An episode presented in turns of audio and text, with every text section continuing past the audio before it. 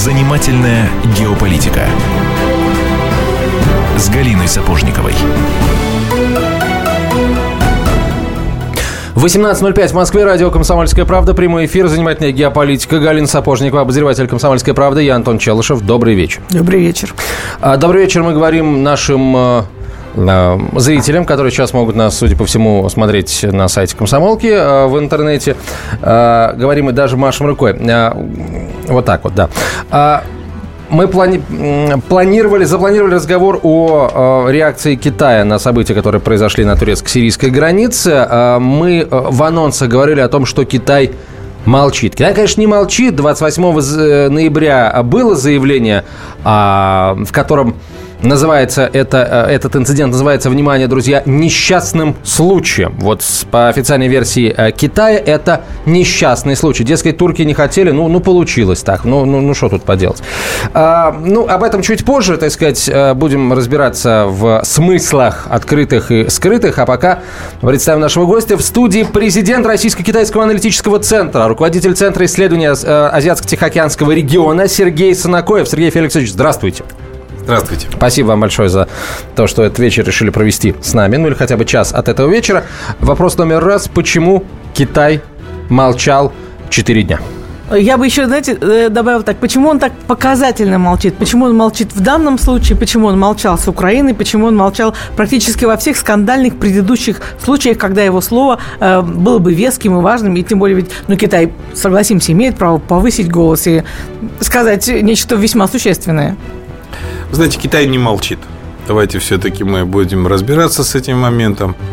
Э, и вспомним, что буквально вчера на двусторонней встрече между Си Цзиньпином и президентом Путиным достаточно четко сформулирована позиция э, Китая о том, что э, Китай однозначно поддерживает и самое главное, что эту борьбу против терроризма однозначно за создание э, коалиции и будет, безусловно, сотрудничать э, с э, Россией против такой угрозы и против такого вызова. Ну, согласитесь, одной изящной формулировки, сказанной довольно громким, язычным китайским голосом, хватило бы для того, чтобы картину мира э, изменить э, еще неделю назад. Нет, картина мира как раз совершенно ясна. В этом-то все и дело.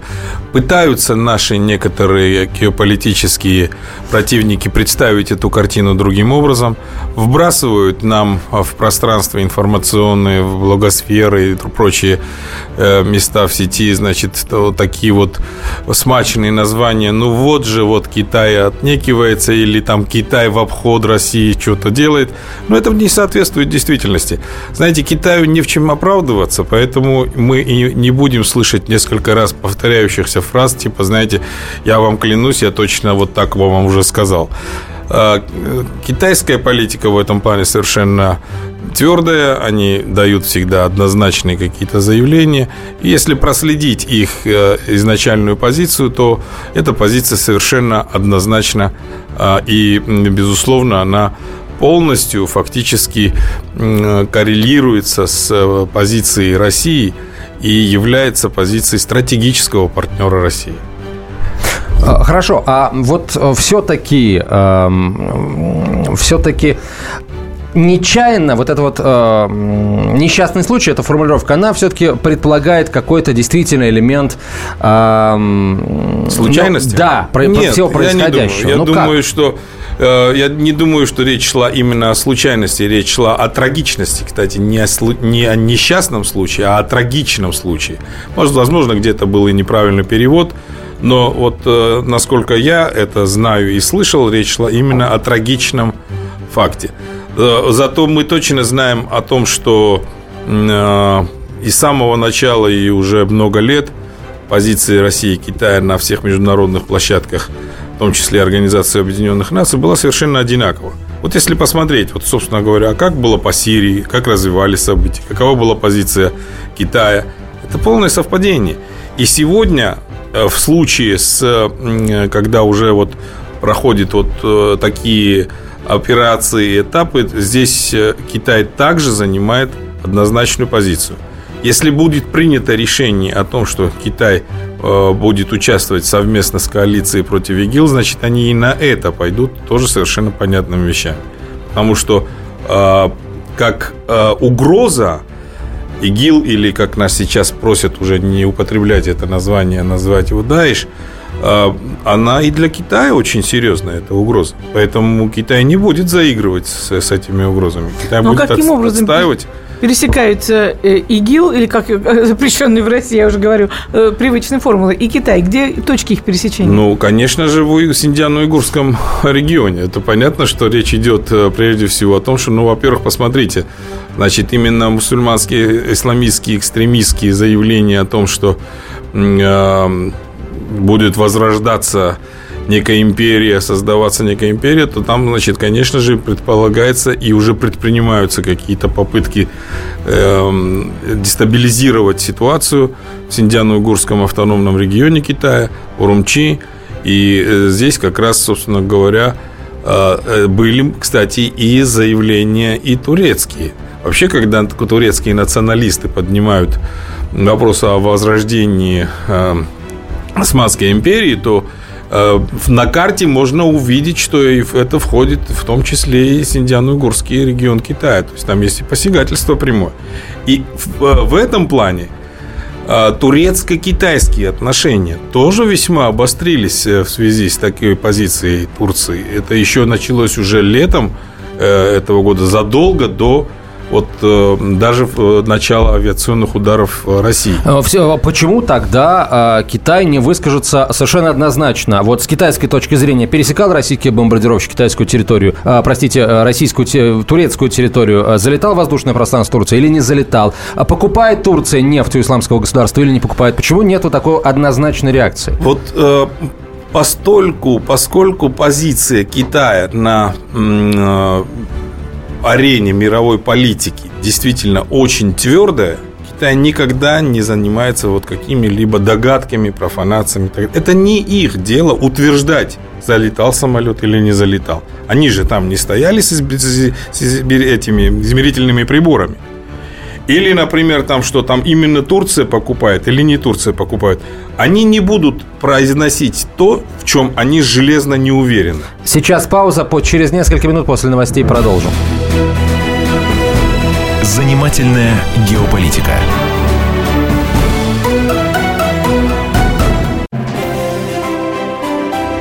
Слушайте «По стране».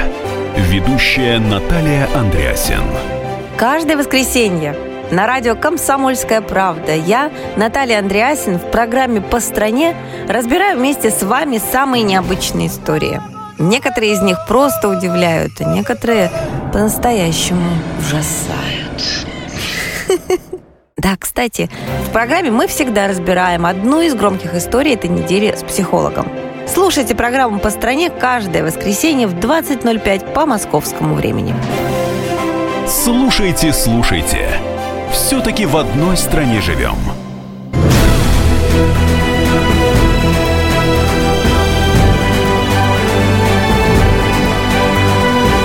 Занимательная геополитика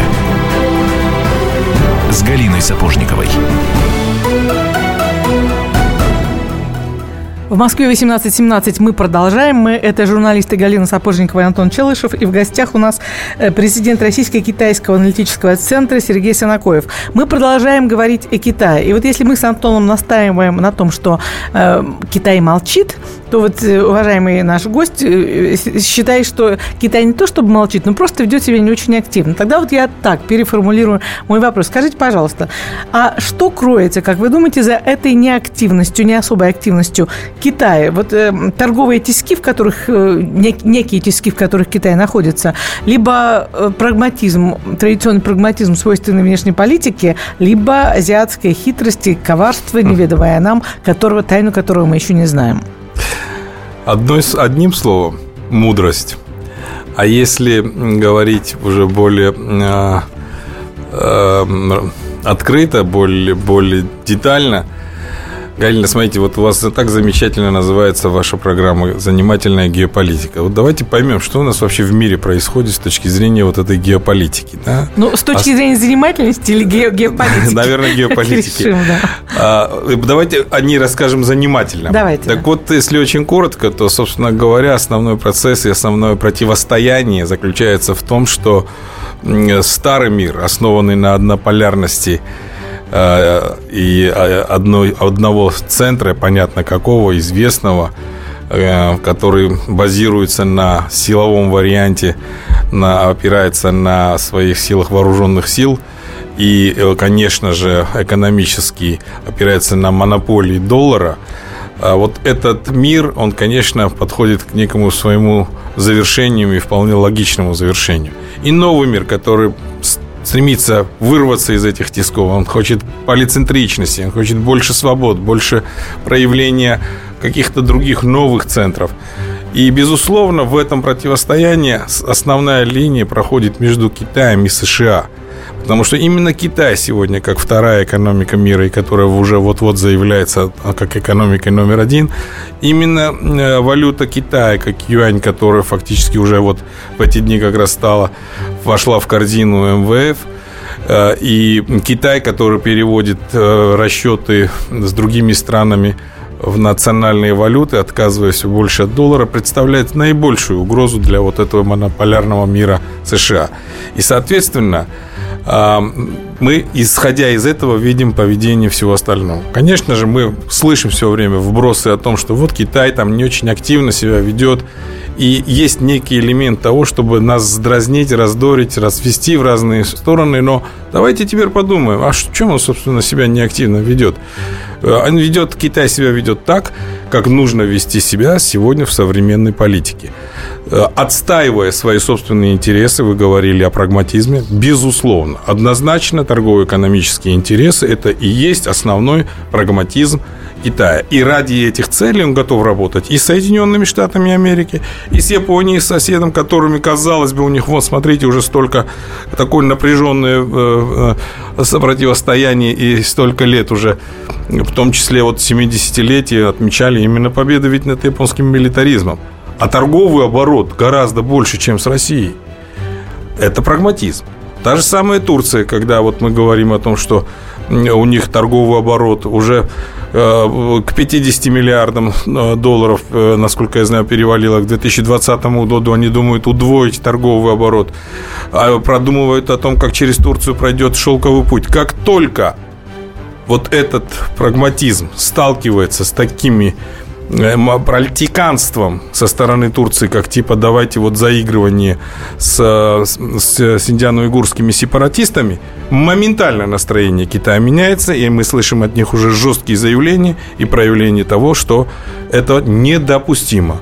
Так вот, именно с таких твердых позиций Китай является стратегическим партнером России, и каждый раз своевременно, немногословно и не лишний раз они всегда об этом заявляют. Ну, а... то есть, вот мне кажется, последняя буквально реплика, Антона, и дам тебе слово, что китайский мир не столь черно-бел, как мир россиян. То есть мы немножко по-другому, по-разному воспринимаем действительность. И мне кажется, вот послушав вас, я бы пришла к выводу, что мы воспринимаем его в черно-белом варианте, а в китайской палитре красок больше. Так? Ну, безусловно, конечно, красок больше не только в китайском варианте, но и во всем мире. Не стоит именно действительно это дело представлять себе в черно-белом свете. Но э, при этом я думаю, что еще элемент малоинформированности того, что реально происходит, какие процессы. Потому что, с одной стороны, если мы получаем информацию, например, из сети, где очень популярны различные байки, то мы можем услышать самые страшные вещи, что докатиться до того, что самая большая страшная угроза – это именно Китай для России. А если мы будем говорить о реальности, в том числе – опирающуюся на статистические данные, да, в том числе в ЦИОМа, например. Или есть, например, данные такие, как э, управление по обращению гражданам администрации президента. Это очень такое мониторинговое, очень там миллионы писем в день получают. И если их проанализировать, то я вам могу сказать, что процентов 80-90 населения считают, что Китай это самая дружественная страна для России, и мы, безусловно, вместе с ними будем все развиваться в 21 веке.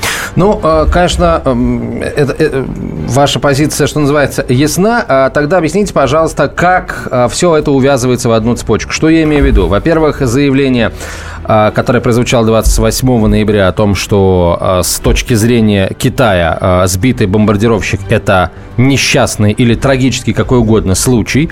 Через два дня, 30 ноября, пришла новость о том, что Турция и Китай договорились о создании транспортного консорциума, по которому китайские грузы будут поставляться в Европу в обход России. Там в этот консорциум вошли помимо Турции и Китая еще Азербайджан и Грузия и Казахстан, что интересно. И это уже, что называется, э, факт, да, вот э, это уже состоялось. Ой ли, Антон, факт ли? Давайте по одному. Давайте. Посмотрите. Ну, во-первых, сразу же скажу, что э, мы фактически, наверное, находимся уже в состоянии Третьей мировой войны, по крайней мере, в ее информационной фазе, когда, безусловно, вот идут вот такие вбросы. И давайте мы посмотрим. Не договорились. Давайте мы посмотрим, о чем, собственно говоря, вы сейчас сказали. Первый, начнем с 28 числа, действительно трагический случай. Еще раз повторю слово трагический, и он неоспорим. Если все остальное можно только додумать. И, безусловно, Китай скорбит точно так же, и об этом было выражено еще раз при встрече непосредственно с Владимиром Путиным. А теперь 30 число. Очень интересная новость, которую вы говорили, что э, Турция и Китай договорились о чем-то. Да вы что? Такие заявления делаются только в том случае, если встречаются какие-либо межправительственные структуры. А что было на самом деле? Значит, смотрите, Грузия, Турция и некие структуры из Казахстана затеяли, в, кстати, в большой конкурентной борьбе для того, что каждый пытается привлечь вот этот маршрут экономического пояса «Шелковый путь» именно на свою территорию, затеяли, что вот этот путь будет проходить по железной дороге через Казахстан, далее через паром, через Каспийское море, Азербайджан, Грузия, Карс и с выходом на Европу. И ради этого 30 числа провели между собой э, э, конференцию, на которую пригласили некую китайскую компанию. Честно говоря, даже не выговорю сейчас ее название, потому что пытались мы ее найти, в том числе даже в китайской сети, не нашли. То есть вообще некого вообще абсолютно какую-то нефемерную структуру и выдали ее за некую официальную позицию Китая. Ну, молодцы, ребята, что я могу вам сказать? Никакого Китая на этом 30 ноября там не было. Я вас в этом уверяю, никаких, соответственно, соглашений, сговоров, тем более, как это было преподнесено в обход России, даже близко Китаем нигде не обсуждается. Ну, то есть Китаю не нужен такой маршрут? Или он ему нужен, но он пытается его найти, положить э, другими путями? Китайский маршрут пройдет там, где это будет выгодно Китаю. Понимаете, вот вы, мы должны с вами это понимать. Это как электричество. Электричество невозможно приказать пойти по какому-нибудь такому-то пути. Оно пойдет по наиболее меньше сопротивления, где будет идти. Точно так же и товарный поток. Да еще тем более с таким прагматизмом, как у китайцев. Они будут выбирать там, где это комфортные условия. И ждут прежде всего именно от России эти комфортные условия, потому что географически это будет выгоднее. Особенно если мы говорим про Северно-морской путь, который может стать очень красивой альтернативой других вариантов прохождением через Суэцкий канал и прочее. И э, э, задействовать и Транссибирскую магистраль, если мы говорим про дальневосточный регион, и через э, Казахстан э, с выходом на Урал, дальше через э, европейскую часть России с выходом через Калининград уже в Европу. Вот все эти пути, они подходят экономически Китаю, но нужно создать еще и правильные хорошие условия для того, чтобы это произошло. Слава богу, у нас теперь есть правовая база. 8 мая, как мы все помним хорошо, в Кремле президент России и председатель КНР Си Цзиньпин подписали заявление о сопряжении строительства Евразийского экономического союза и экономический пояс «Шелковый путь». И теперь мы уже приступили к формированию всей необходимой экономической инфраструктуры для такого сопряжения. Так, хорошо, сейчас многоточие ставим. А, на а, этих позициях, что называется, уходим на рекламу и новости. Продолжим разговор через 4 минуты. Оставайтесь с нами. от «Комсомольская правда». Прямой эфир. Меня зовут Александр Яковлев. Меня зовут Евгений Арсюхин. У нас есть к вам убедительная просьба. Ни в коем случае не включайте радио «Комсомольская правда». Понедельник в 6 вечера. Но если вы все-таки решитесь это сделать, то вы услышите.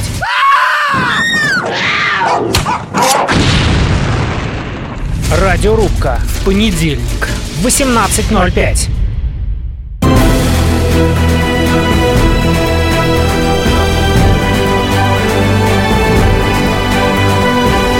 Занимательная геополитика с Галиной Сапожниковой. 18.32 в российской столице. Это «Комсомольская правда». Прямой эфир. Продолжаем разговор о роли Пекина в э, ситуации, которая сложилась э, в российско-турецких отношениях. А, я напоминаю, Галина Сапожникова, Антон Челшев в нашей студии, Сергей Сынакоев, президент Российско-китайского аналитического центра. Я хочу сделать вам комплимент, Сергей Феликсович. У вас очень красивый такой китайский френч. Явно такой, э, я, я не знаю, как назвать этот воротничок, вот этот, ну явно, значит, такое Мао style? Да, Мао style. И вот я к чему это не, я не случайно сейчас ехидничаю, я просто прошу вас, вы такую заняли про китайскую позицию, я спрошу вас хотя бы 10 этих минут побыть таким вот российским патриотом, российским гражданином. Вы смотрите, вы совершенно справедливо сказали, что в интернете э, летает масса таких китайских пугалок или пугалок на тему Китая. Я парочку выловила. Э, вот Например, что на совещании, правда, честно говорю, что это сайты, которые имеют расширение ком, то есть верить этому уже изначально нельзя, но тем не менее. На совещании Центрального военного совета Народно-освободительной армии Китая якобы товарищ Си Цзиньпинь заявил следующее, что к 2020 году армию сделают готовой для ведения боевых действий за пределами Китая. Самые, самые лакомые, самые ближние за пределы Китая, это, естественно, мы, наша Сибирь, и там дальше следует такой многоточие вывод, и э, как же там было так написано, что вот теперь понятно, что имели в виду китайцы, как, которые сказали, что мы всегда будем на стороне России, потому что они уже на стороне России. Итак, пугалка номер раз. Что вы скажете? А, спасибо, Галина, за комплимент. Да, действительно, Мао style, а еще точнее, наверное, Чжуншань style был такой а, герой Синьхайской революции 1911 года. У него тоже есть мавзолей в Нанкине. Это, в общем-то, френч, вот этот его придуманная вещь действительно, в общем-то, можно сказать, в определенном смысле, конечно, для меня это такой любимый стиль. Но, тем не менее, я вам хочу сказать, что у меня позиция такая, какая она есть, потому что я являюсь глубоким патриотом России. И в этом точно нет ни малейшего сомнения. У меня и прадед э, погиб на войне в Первой мировой за э, Россию, во Второй мировой войне дед у меня – Крым защищал, похоронен под Севастополем. Отец у меня государственный деятель, всю свою жизнь служил Советскому Союзу. Поэтому здесь даже нет намека на какой-то другой выбор. А вот что касается, почему эта позиция именно такая, по той простой причине, что давно занимаюсь этим вопросом, я уже больше 20 лет занимаюсь российско-китайским сотрудничеством, я являюсь убежденным сторонником а, именно того, что мы действительно стратегические партнеры – и что наше будущее лежит как раз в нашем соразвитии в 21 веке. Мы два огромных э, соседа на евроазиатском континенте, фактически определяем контур этого континента. У нас самая длинная протяженная граница 4000 километров. Нам даже не нужны какие-либо там, знаете, там эти всякие мировые институты, там типа ВТО, МВФ и прочие вещи. Мы самодостаточны в том, чтобы друг с другом соразвиваться. Мы очень близки ментально, чтобы вы себе представляли. У нас одинаковые базовые ценности, духовные ценности на этом свете. Мы хорошо понимаем, что э, ценность – это дружба, это э, дети, это старики, старикам почет и так далее, и так далее. Это больше, чем фетишизация денег, фетишизация, монетизация всех отношений, то, что нам пытается навязать э, Запад. А, но, тем не менее, что касается уже конкретно России, то в моем представлении миссия России является таким мостом для между западной цивилизацией и восточной цивилизацией. Нам сам Бог велел. У нас географическое положение такое, что мы сам Бог нам велел быть вот этим медиатором и коммуникатором. И как нас показывает сегодняшняя практика страны, которая многонациональна, многоконфессиональна, и проблем столько, что все эти мировые проблемы, в общем-то, в определенном таком спроецированном виде выходят на российскую действительность, мы, наверное, сможем справиться с, этой, с этими проблемами и сможем стать таким правильным коммуникатором. И в этом смысле, конечно же, нам нужно правильно выстраивать отношения с Китаем, ни в коем случае их не демонизировать, ни в коем случае и не расслабляться – потому что понятно, что каждый, каждая страна преследует свои геополитические интересы. Никто не будет за нас отстаивать наши интересы. Ну и, конечно же, ничего не выдумывать лишнего, в том числе и вот такие вот страшилки, которые мы сейчас только что слышали. Так я напомню, что я напомню, что несмотря на то, что 3 сентября грандиозный парад в Пекине показал э, мощную модернизацию китайской армии. Прямо там же с трибуны председатель Китая Си Цзиньпин заявил о сокращении армии, о том, что, безусловно, никакой угрозы китайской армии для внешнему миру не представляет. А уж тем более для России, потому что мы прекрасно знаем, как модернизируется китайская армия. Это во многом именно благодаря нашему сотрудничеству в военно-технической сфере. И уже сейчас я вас заверяю о том, что, в общем-то, китайская армия вряд ли будет сильнее российской армии, потому что мы тоже, естественно, такими же темпами развиваемся. А Поэтому, а через пять лет что будет? А, в том числе, я же говорю, будет я про будущее, потому что у нас одинаковые темпы развития этих технологий. А, что касается вообще в том, гипотетически возможно это или нет, да, скажу вам, что это практически никак невозможно. У нас нет никаких споров с Китаем по границе, например.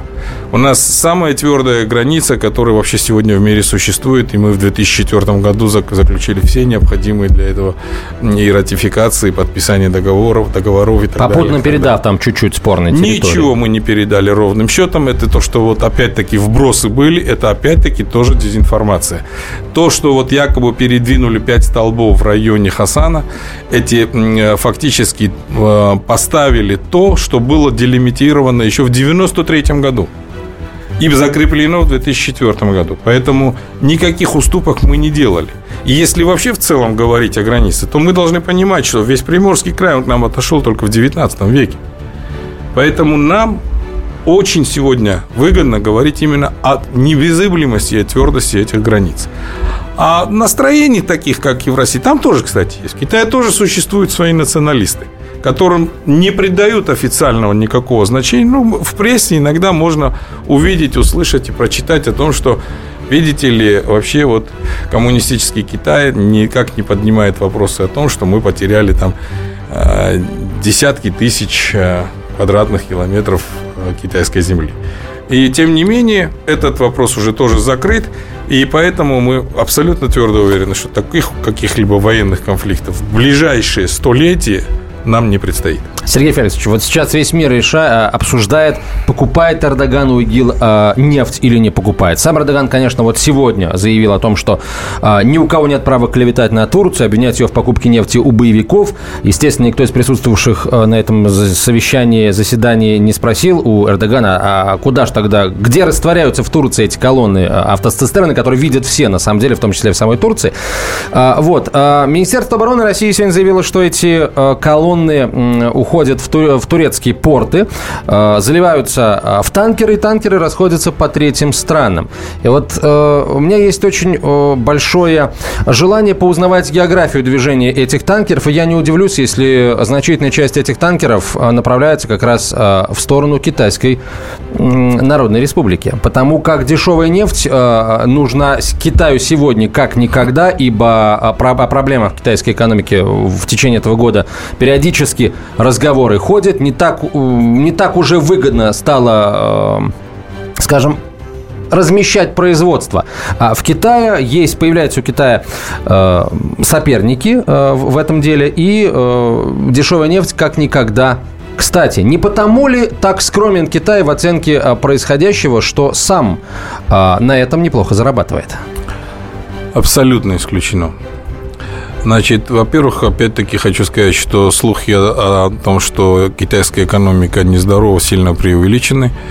Мы видим, что ежегодный рост, как бы не говорили о том, что он сократился, он все равно сохраняется на уровне где-то 6,5%, что фактически ну, наиболее высокие показатели, одни из наиболее высоких показателей в мире. А дешев... Нефть в мире и так э, дешевая сегодня – и, безусловно, Китай это, конечно же, устраивает как большого потребителя, но нет никакой необходимости того, чтобы при этом еще искать где-то на стороне ворованную нефть. А, и, наконец, последний аргумент я вам могу сказать, что китайские а, компании, в том числе государственные, такого как, типа как Китайская национальная нефтегазовая корпорация, а, ведут добычу за рубежом в мире – уже, уже почти около, насколько мне известно, 100 миллионов тонн э, в год. И то есть фактически э, Китай завозит ту нефть, которую сами же еще во всем мире разрабатывают. Сергей Снакоев в нашей студии. Мы продолжим этот разговор через несколько минут после короткой рекламы и выпуска новостей. Оставайтесь с нами. Все проблемы ему по колено. И по пояс любые критики. По плечу разговоры с теми, кто по локоть увяз в политике.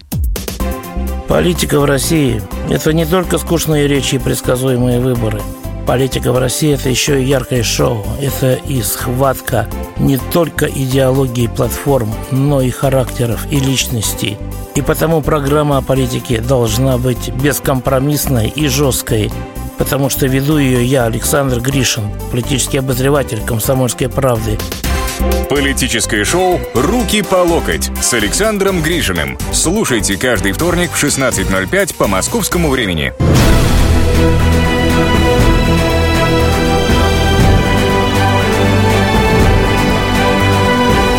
Занимательная геополитика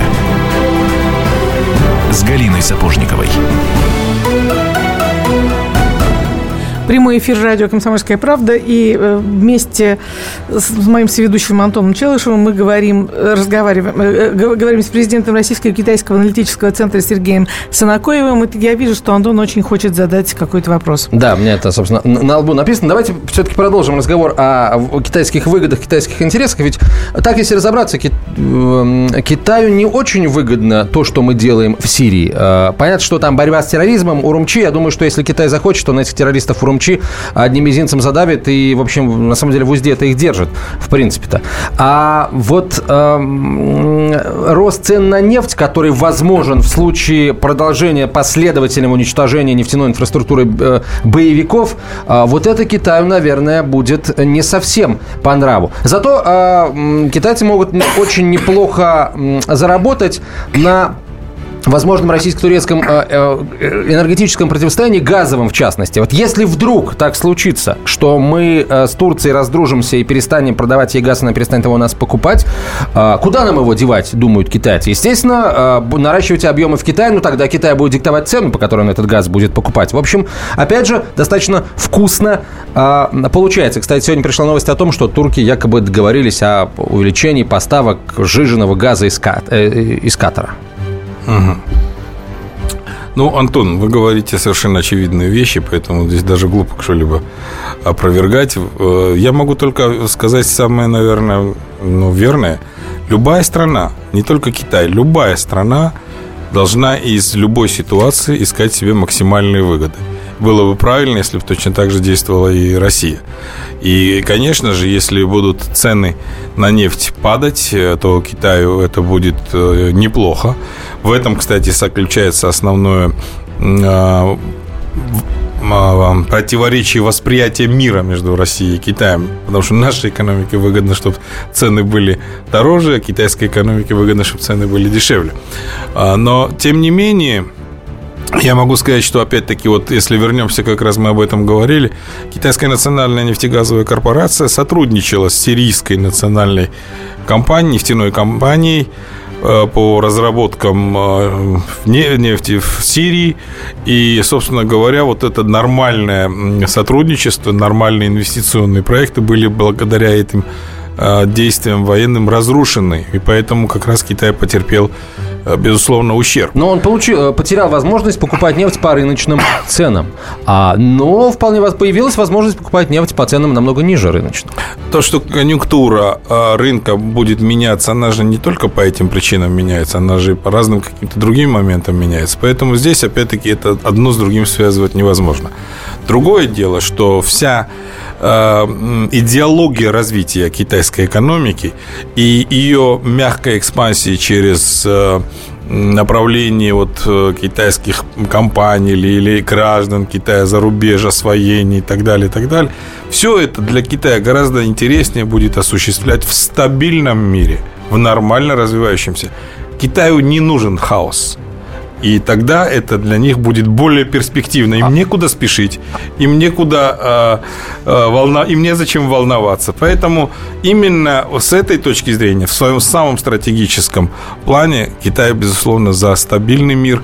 Об этом совершенно однозначно и твердо в своем выступлении председатель Китая Си Цзиньпин, опять-таки повторюсь, созвучно с выступлением президента России Путина выступал на юбилейной ассамблее ООН в Нью-Йорке. И фактически именно два этих лидера с совершенно одинаковыми позициями, обращаясь понятно к кому, говорили о том, что не топите мир вот в этом хаосе.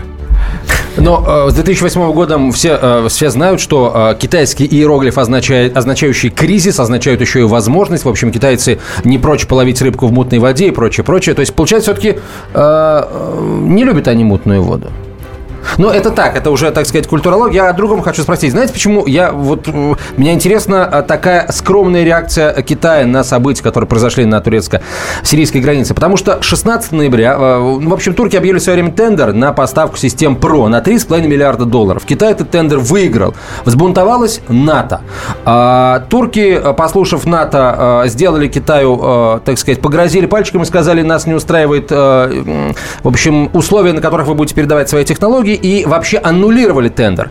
А, такой серьезный, я бы сказал, а, ну, пощечина, не пощечина, но, прямо скажем, вот из-под носа такой кусок у Китая увели, хотя Китай совершенно честно его заработал, более а, приемлемые условия предложил. Именно поэтому я ожидал более резкой реакции от Пекина, но ее не последовало. Может, турки все-таки там Китаю намекнули на то, что мы у вас купим там что-нибудь? Нет, реакция была, она достаточно, кстати, была достаточно жесткой. Китайцы вообще, кстати, вот часто всегда высказывают именно такую позицию, что когда э, критичную позицию, когда страны ведут себя не самостоятельно. То есть, когда с кем-то договариваются, потом выясняется, что у них все-таки какая-то вассальная зависимость от э, НАТО ли или непосредственно от Вашингтонского обкома. А, и вдруг, значит, эта договоренность меняется. Китайцы как раз отдают себе отчет прекрасно в том, что вот этот самый Вашингтонский обком, видите ли, разозлился, почему вы развиваете отношения с Китаем. И, э, собственно, это еще раз подчеркивает вот ту самую конфигурацию, о котором мы как раз и говорили, что сегодня весь мир, он а, именно противостояние проходит между не просто с вот этой старой системой, которая сопротивляется, э, и новой, которая ищет полицентричность в этом мире, э, не желает жить по законам э, однополярного мира, но и, естественно, вот Китай становится правофланговым такого движения, поэтому вот это противостояние, оно фактически между США и Китаем и происходит. Вот вы знаете, мне нынешняя картина мира, но это тоже из области культурологии, напоминает такой бильярдный стол, да, где вот катятся шары, и, собственно, как звезды, получается, э, кому какой шар прикатится, в какой спайке эти э, шарики застынут, вот таким, в общем-то, и будет мир. Вот скажите, пожалуйста, ну, сейчас э, мир не, не двуполярный, он многополярным стал, это слава богу, а ну, как вот эти два шарика, допустим, китайский и американский, однажды соединятся, и что тогда делать нашему шарику? В, в, на этом небосклоне. Да, такого соединения это просто совершенно исключено, оно невозможно. А именно в этом заключается вот это многоцветие этого мира, а, что как раз Китай ни с кем не будет объединяться и союзничать, зато будет вот настаивать на том, чтобы мир расцветал а, всеми красками и никакого ущемления интересов Китая в этом мире бы не было. Э, собственно говоря, мы это сейчас наблюдаем. Я соглашусь с вами, Галина, о том, что вот сегодня э, в мире происходит такая, знаете, такой процесс конкуренции интеграционных процессов. И вот борьба, вот эта конкурентная борьба в ближайшие годы, ее результаты определят миропорядок на весь 21 век. естественно, вот именно поэтому происходят такие вот вещи, которые мы иногда даже не понимаем. Да? Вот, собственно говоря, даже инцидент с, с Турцией, да, о чем он говорит? Как же так, в каком в какой, так, какой мыслью руководствовались эти люди, когда в спину ударяли нашему бомбардировщику, что это фактически означает, что они выступили на защите ИГИЛ, то есть НАТО теперь будет воевать за ИГИЛ, это как какая-то странная ситуация в то время, когда весь мир заявляет о совершенно другом. Все это именно результаты вот этой интеграционной борьбы. И мы видим в мире происходят такие процессы, как построение Америкой трансатлантического инвестиционного партнерства – Э, через Тихий океан, транстихоокеанского партнерства. И напрямую заявляется, что это фактически против России, Китая, а мы проводим другие интеграционные процессы. БРИКС, Давайте подождем ШОС. новостей на российско-китайско-турецком небосклоне, и потом продолжим этот разговор. Всем спасибо. Спорт после ужина на радио «Комсомольская правда». Меня зовут Евгений Зичковский, и на выходных я занимаюсь спортом. Ну как занимаюсь? Слежу за спортивными событиями. Так что для меня понедельник – день тяжелый вдвойне. Но я все равно расскажу вам о главных новостях из мира спорта. Ведь в нашем деле только так, превозмогая усталость. Программу «Спорт после ужина» с Евгением Дичковским слушайте каждый понедельник в 22.05 по московскому времени.